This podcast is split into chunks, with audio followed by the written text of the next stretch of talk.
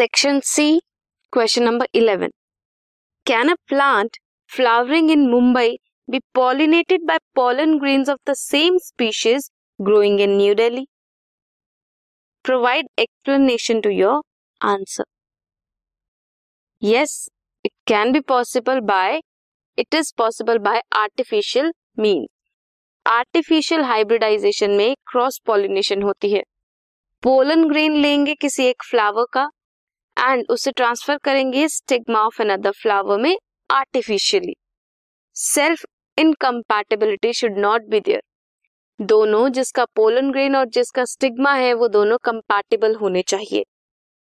Explanation is anther remove करेंगे from the flower bud of a bisexual flower before the anther dehiscence by using a pair of forceps. Cover करेंगे emasculated flower को with suitable sized bag.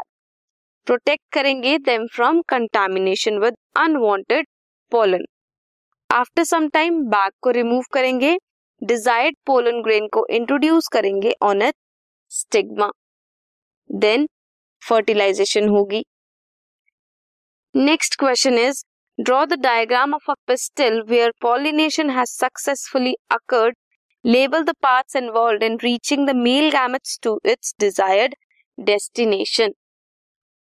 So, this is pollen grain stigma पे जब act करेगा, then pollen tube form होगी. Pollen tube form होने के बाद, you can have a look at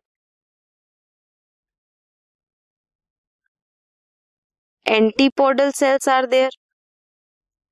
central में पोलर न्यूक्लियाई है, एग सेल है एंड सिनर्जिड्स प्रेजेंट है.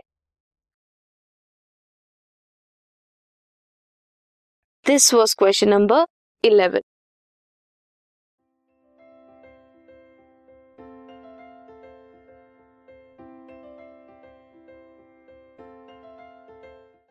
This podcast is brought to you by hub hopper and Shiksha अभियान.